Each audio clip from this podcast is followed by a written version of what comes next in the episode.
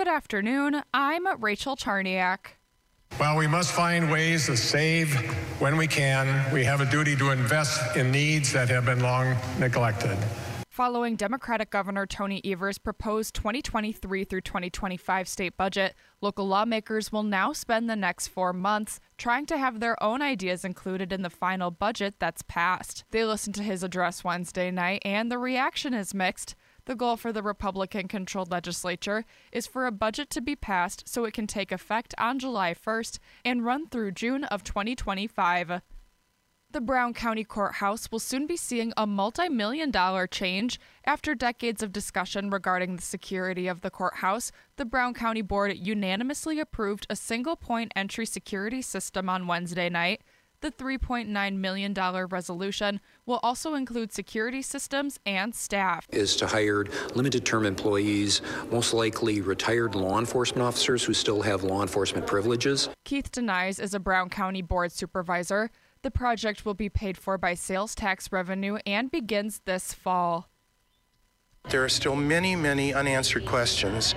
Appleton's Common Council received an update on Wednesday night regarding the future location of the Trout Museum of Art. The potential relocation to Ellen Kort Peace Park has caused a lot of controversy within the community. Appleton resident Tom Phillips. The results should have been made known by this time, but the public, and it is a public park, the public has no knowledge of what that review consists of. Ellen Kort Peace Park, located along the Fox River, has been a top pick since the idea came to light. Now, city officials are considering other possible locations. The Green Bay Packers salute law enforcement with special awards. The NFL team is accepting nominations for the Packers Protect and Serve Award, recognizing Wisconsin law enforcement officers who go above and beyond the call of duty. A release from the team says nominees would be those displaying heroism or an extraordinary commitment to public safety.